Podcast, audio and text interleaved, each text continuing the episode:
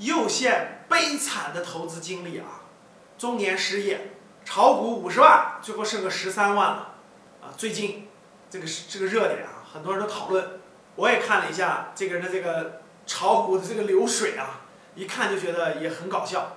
第一，以前我讲过一个视频，中年失业，很多人到了中年以后呢，哎呦，原行业呢，对吧？可能遇到了行业的变迁，比如说教培行业呀、房地产行业呀，大家都知道，可能没法做。那就得换行，对不对？但换行呢，成本很高，大家知道又要学习，对吧？又要积累经验，等等，转那个新行业呢，门槛比较高，很艰难。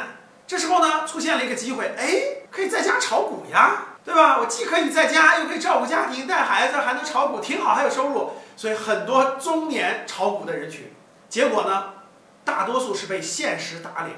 为什么呢？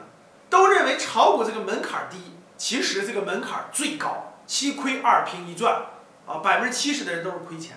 那我们看这位中年失业的炒股人士的账户打开一看，就明白了。第一个，首先他作为投资也好，炒股也好，思路不清晰。就一年的时间，一会儿做价值投资，一会儿追热点，一会儿追资金，这是一方面，思路不清晰。第二个就是最重要的就是频繁交易。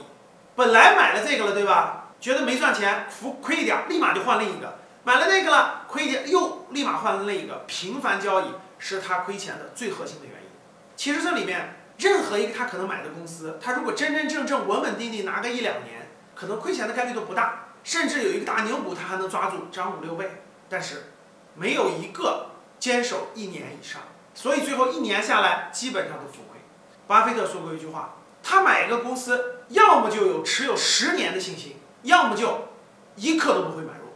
是的，我们大多数股民都是追涨杀跌，频繁交易，持有的公司、持有的基金连一年都持都都长度都没有，那你说能不亏钱？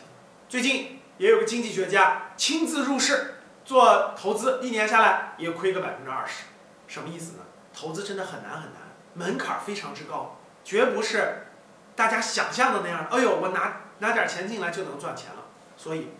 投资最大的风险是不学习，没有学习，没有积累，没有前期的这种是理论知识的学习，市场经验的积累，是很容易亏钱的。你投资有风险，入市需谨慎。你收到了吗？